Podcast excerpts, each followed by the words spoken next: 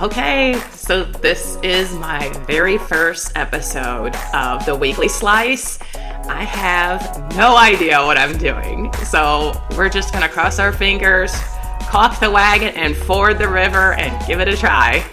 So, today I am going to talk about changes.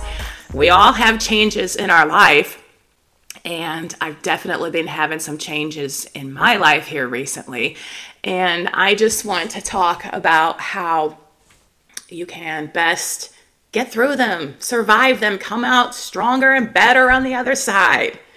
I just to start, back in 2019, right before Thanksgiving, my dad unexpectedly passed away. And it was really, really hard, as you would think it would be.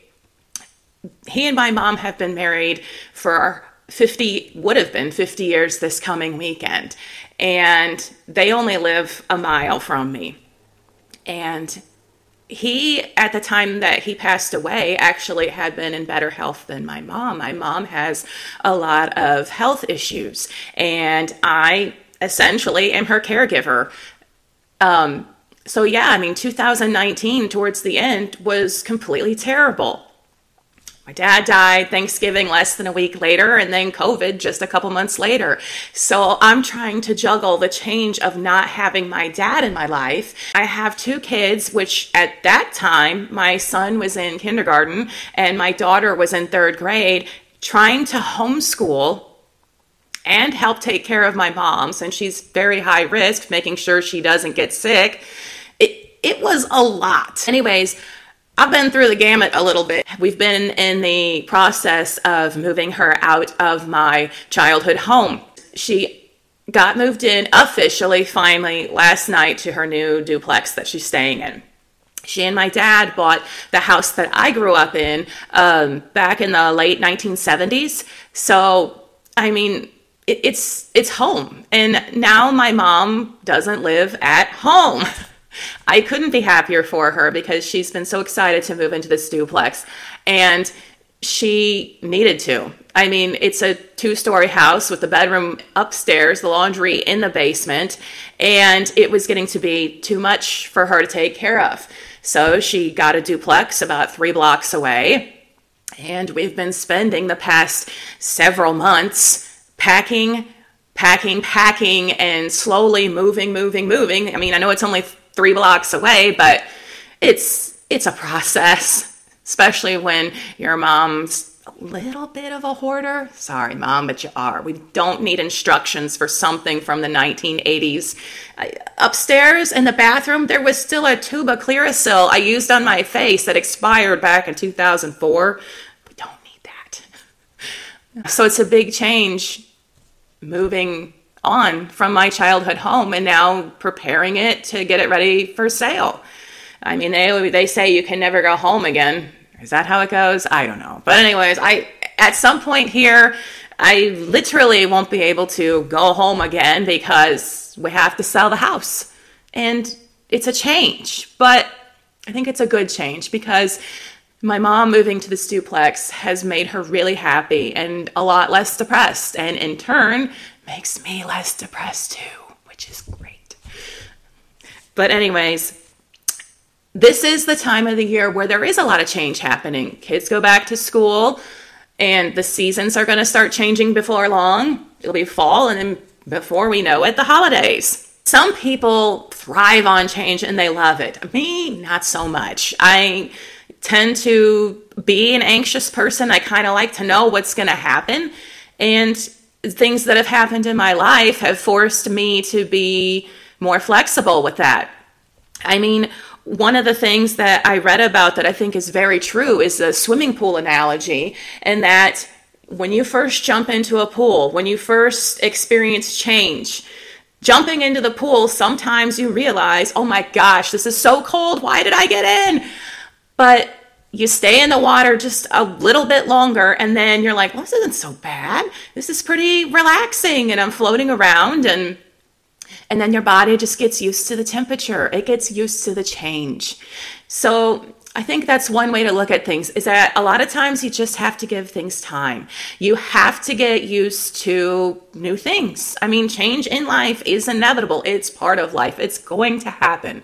You just have to try to learn to roll with the punches, so to speak, and to not be so rigid and be more flexible. Sometimes it helps to focus on what hasn't changed and use that as grounding, if you will, as okay, this part of my life has drastically changed or is changing, but I still have the comfort and normalcy of this part of my life. And sometimes reflecting on things like that can help during change. Sometimes it helps to just go day by day, focus on, okay, I just have to do blah, blah, blah today. I can worry about tomorrow, tomorrow but I got to do this today. Even if that's too much, you can you can break it down. I have to do this by, you know, the time noon comes or like break your day into thirds. Breakfast or morning, afternoon, and night. What do I have to do before the afternoon? What do I have to do before night? What do I even have to do in the next hour or 10 minutes? You can break it down to what you need. Also, it kind of helps to focus our imaginations definitely play tricks on us. And a lot of times things can seem worse or more difficult than what they are. So sometimes it helps to slow down and to focus. You know, are things really that bad? Are they? Another thing that helps, if things seem like it's going to be too much, if it's going to be too daunting of a task, too many steps, too big of a hassle, Moving is such a pain in the butt. If you've moved, you know what I'm talking about. Sometimes it helps to just start. There's never going to be a perfect time. There's never going to be, you know, perfect weather or you got the perfect amount of boxes. No. Get a laundry basket. Figure out what you really don't need. Start packing, start donating. Just start small. Take one step at a time and start small. Because if you show yourself, hey, I was able to do this, then you're like, okay, and you get some momentum going and you're like, I can do this. And it just kind of helps push you forward and drive you to be like, I can take another step. I can do the next thing. It helps make change and things not so scary when you take it step by step, just a little bit at a time. You can do it. It really is that simple, even if it doesn't always seem that simple. Maybe this change in your life is leading you to something better. You might not be able to see it now. I mean, I think the future kind of comes at us at like you're driving a car down the highway and you can only see with your headlights on at night about 200 feet, 200 feet in front of the car.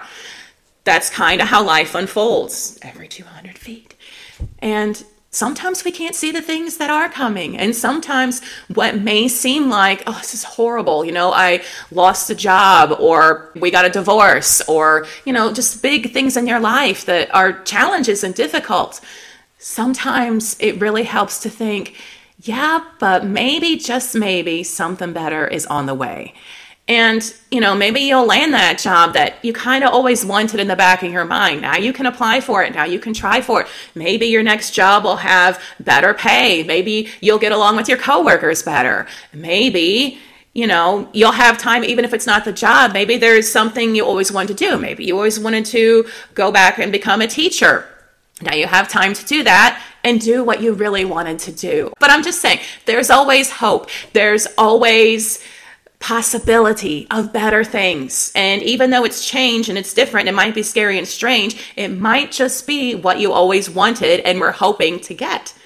So don't always look at change as a scary thing. Look at it as something full of possibilities and opportunities and good things that could come your way. Try to look at it more positively. And then finally, I always like to try to find the good in every situation like I said, my mom moving, it hurts, but the good is there's a family that it's going to bless. There's a family that's going to enjoy that house. Even when my dad passed away, I mean, as horrible of a time as that was, I think that the good in it was seeing how much people cared about my family. Another thing about finding the good in a situation is that it just makes you more optimistic and it makes you more positive and it just kind of snowballs from there. You find this situation optimistic, you can find some good in that situation. And I mean, that's just how I know there's things in life that stink and it's not fun and it's not a cakewalk. But if you try to take it bit by bit, try to find the good and it's in in every situation, no matter how bad it seems, it, it makes life easier and more tolerable and more fun. So, next time you foresee change coming in your life or you've had a lot of change in your life, try to find the good. Try to find the positive. Try not to always be so negative. Lighten up a little bit. Have some fun and just embrace the change.